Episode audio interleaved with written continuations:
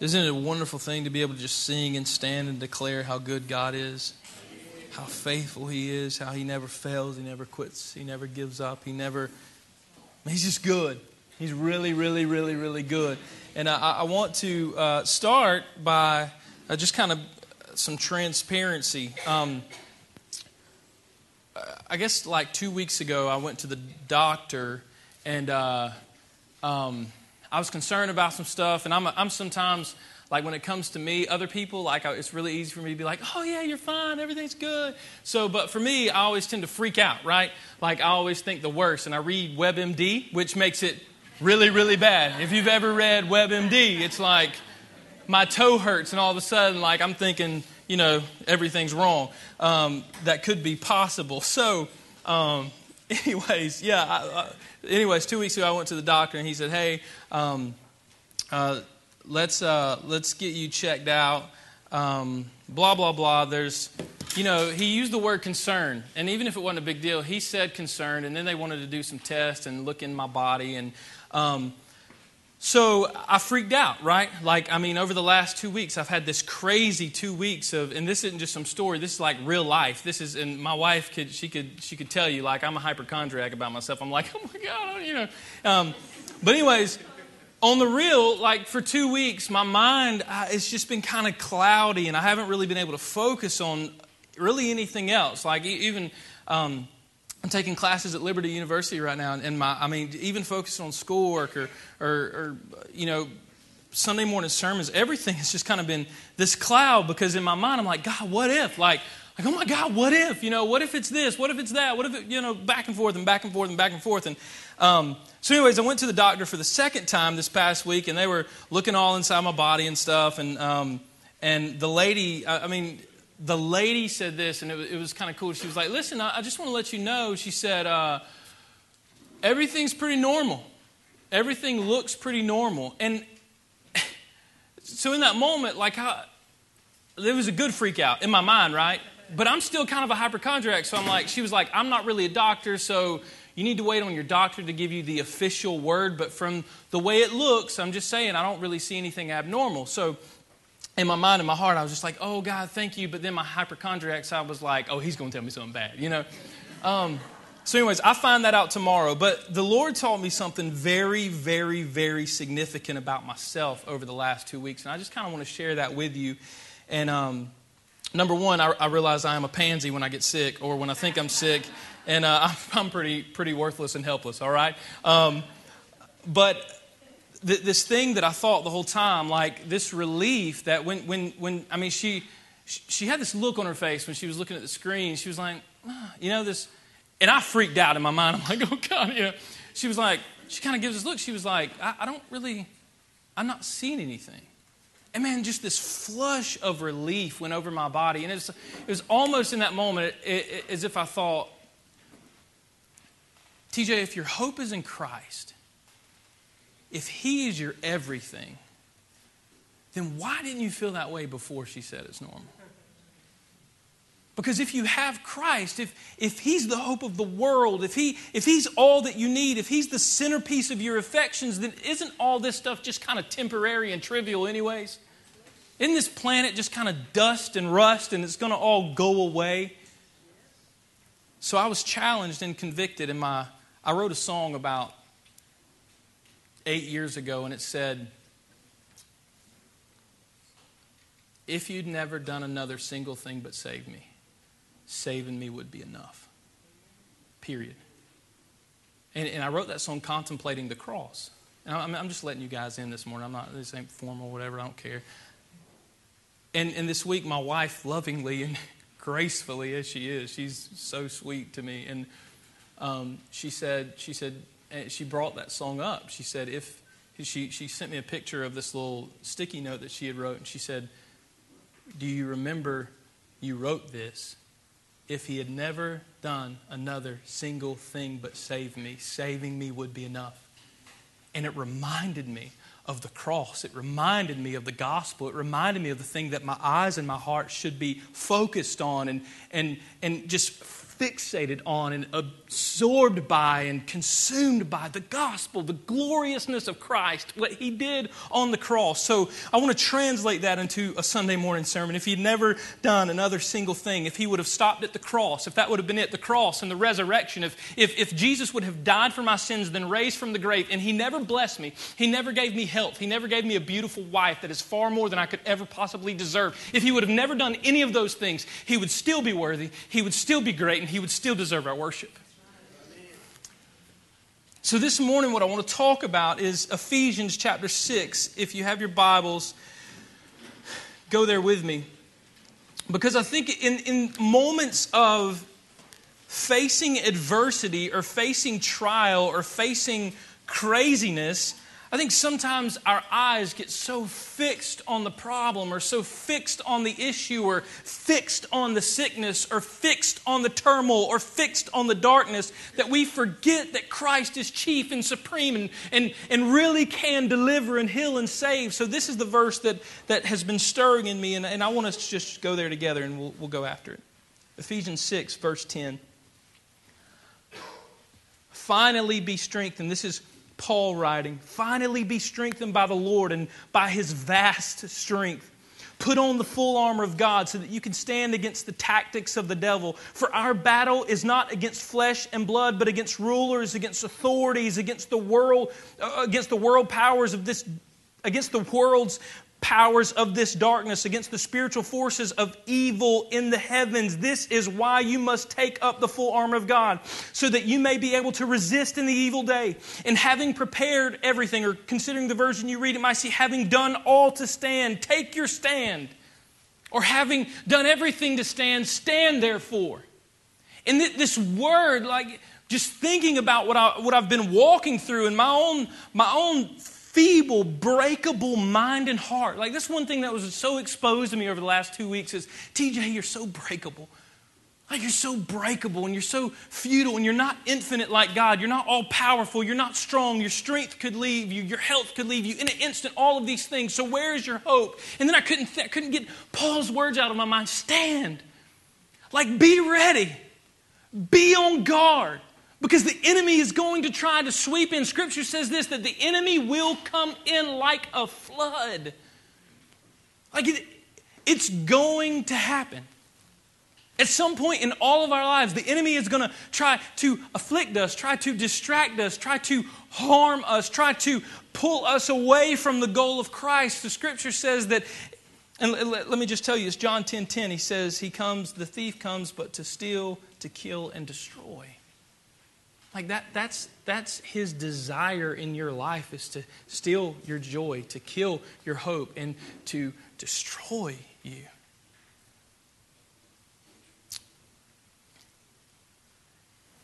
But I, I, want you to hear Romans 5 1 this morning because this is what we can stand in. You say, Well, TJ, uh, the putting on the full armor of God, how do I stand? How can I stand? Number one, if you're taking notes, write this down. We stand forgiven. Romans 5 1. Therefore, since we have been justified through faith, we have peace with God through our Lord Jesus Christ. It was like a court setting, right? Like we have been justified. We stand, you and I stand forgiven. We were at, and I've used this analogy before, but we were in the courtroom. All of our sin and shame was mounted up on, in piles and piles and piles of documents, and Jesus came in and declared us forgiven. He took the penalty and the punishment for our sin, declared us forgiven. So today you say, Well, TJ, what, how can I stand? You don't understand what I'm, what I'm going through. You don't understand what's afflicting me. You don't understand what, what's going on inside my body, or you don't understand what's going on inside my mind. You don't understand what's going on inside my family. TJ, how do I stand? Number one, you can stand forgiven. And listen, if we stop there, for real, wouldn't that be enough? Like, like we're consumers in America, so we want, want, want. But think about it. When you think of eternal damnation and separation from God, if God had stopped at forgiveness, wouldn't that be enough? If He would have sent His only Son into the world, drawn you by the power of His grace and His Holy Spirit, and redeemed our brokenness, cleaned us, and forgiven us, wouldn't that have been enough?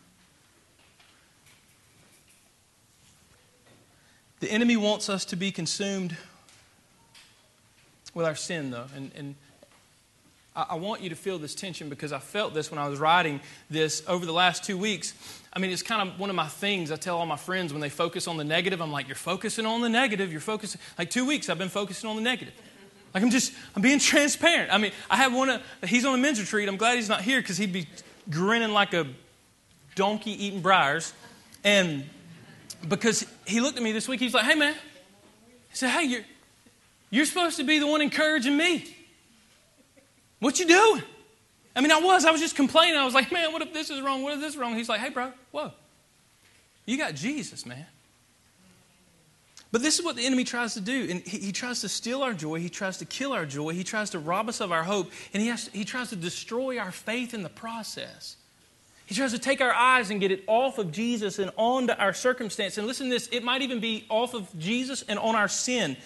The enemy wants us so consumed with our sin or the battle against our sin or our sickness or our pain that we can't focus on what God has called us to do.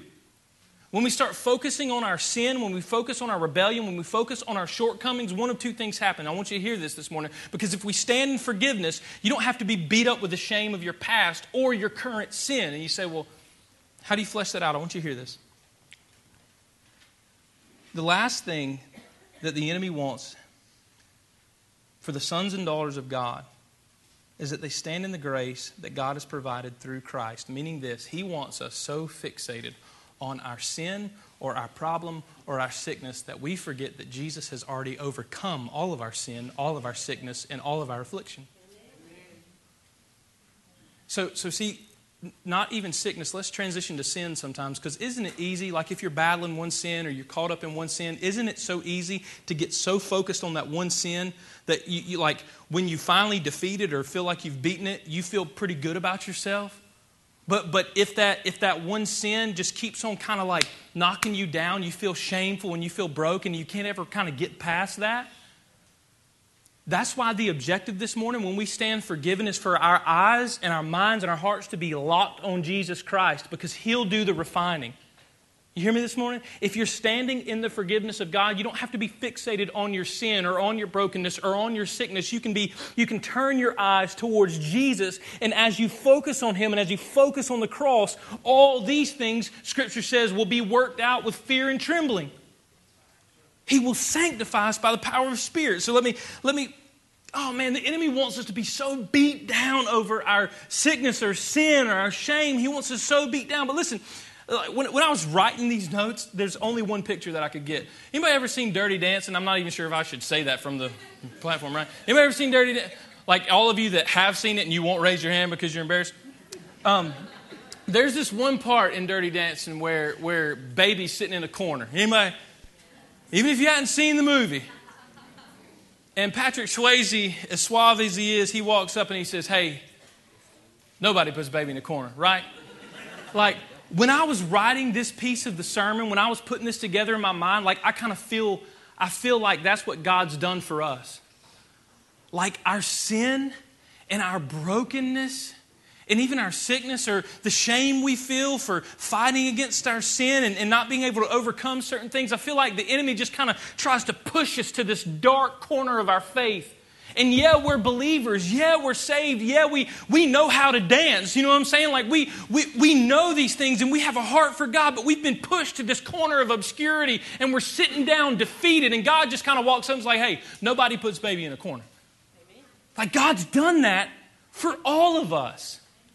It is if we choose to receive and see, okay, God, you, you're standing over me, calling me out of this darkness. Will I fix my eyes on you and forget everything else?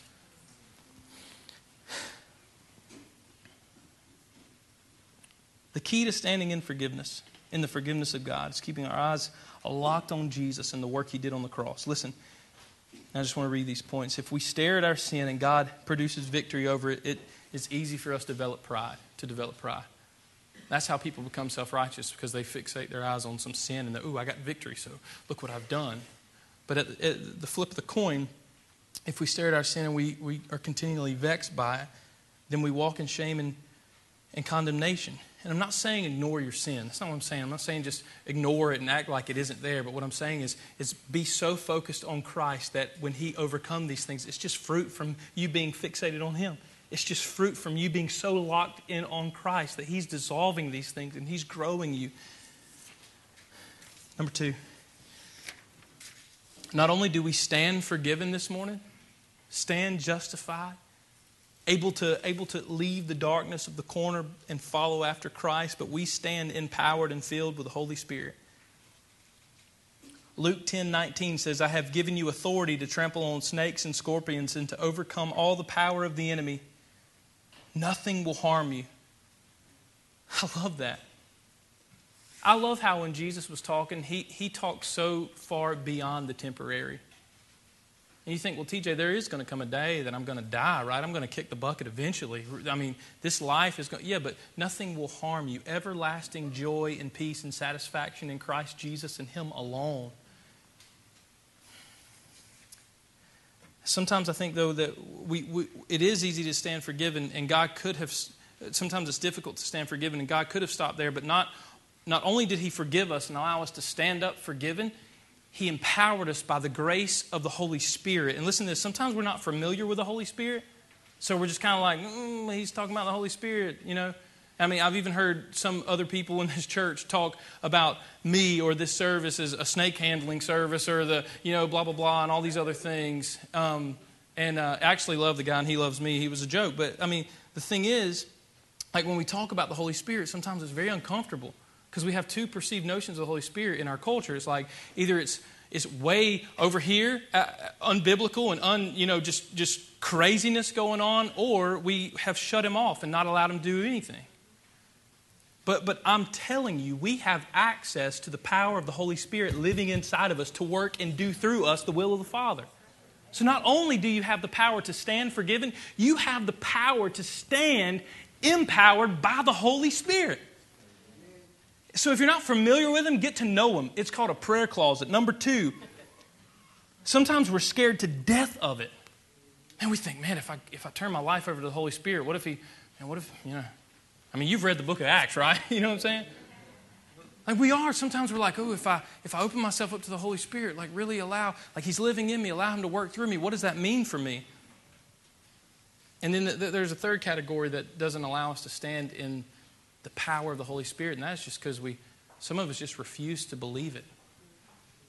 I, I was in that camp. I lived in that camp for a little while. I was raised in a Pentecostal church, and I, I, saw so much fake, and I saw a lot of real, but I saw so much fake that I was just like, you know what, I'm done, man. Psh, I put the wall up. And then God gracefully ran a bulldozer through it.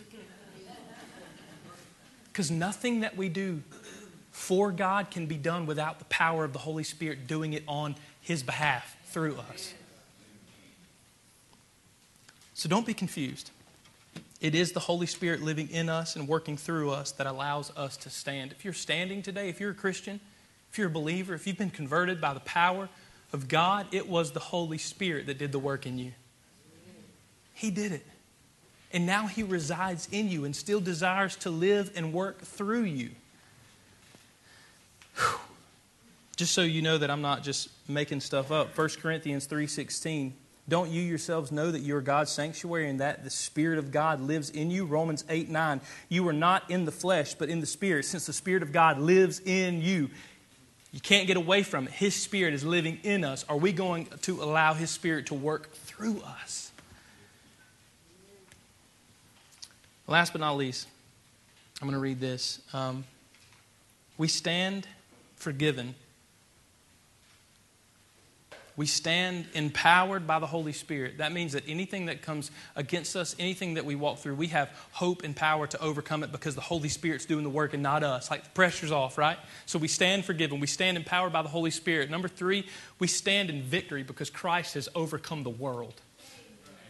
Revelation says that it says this in the book of Revelation that they were made overcomers by the blood of the Lamb and the word of their testimony. They were made overcomers by the blood of the Lamb and the word of their testimony. Listen, today, right now, in this moment, Christ has overcome, he, He's overcome that sin that you're struggling with. That sickness that, that might be freaking you out and having you up reading WebMD at 4 o'clock in the morning, can't sleep, like He's overcome that sickness. That, that personal relationship that you can't get, get reconciled and you, you, you can't figure it out and, and it's really hard to wrestle through and navigate, He's overcome that situation. Like, listen, if we really believed that as a church and as brothers and sisters in Christ as believers, if we believed that He had overcome the world, we would turn our eyes away from everything else and make Him the centerpiece. And as we looked to Him as the centerpiece of our affection, we would be able to stand forgiven. We'd be able to stand empowered, and we would be able to stand because we know that, hey, He's mine and I'm His, and He's overcome the world. There's nothing that can tear me from His love. Nothing that can, that can overcome me, nothing that can tear me down, nothing that can rip me from the hand of God because He has overcome the world and I am His. Aren't you glad today? Let's pray together.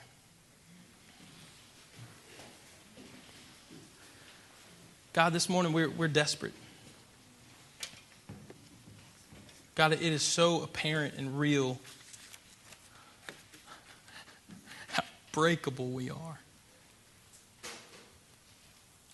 And God, in an instant, things change, become uncertain, or in an instant, sin grips us and we have to grapple with it, God. But this morning, I pray that you remind us of Romans 5 1 that We've been justified through faith.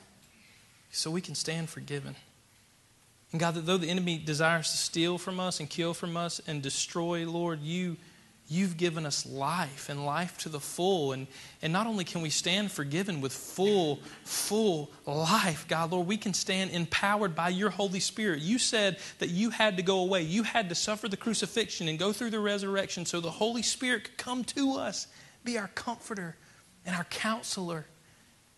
So, God, not only do we stand forgiven today, but we stand empowered through the power of your Holy Spirit living in us. And last but not least, God, let us together stand, God, just courageous, knowing that the God and King that we're following has overcome the world. Everything we could face, you faced it. Everything we could feel, you felt it, and you overcame it. So, Lord, let our hope not rest in our own, in our own plans or ourself or our opinions. But this morning, as we, as we respond in a song of worship, let our, let our hearts rest in you. Because you are good, God. You're awesome. We love you in Jesus' name.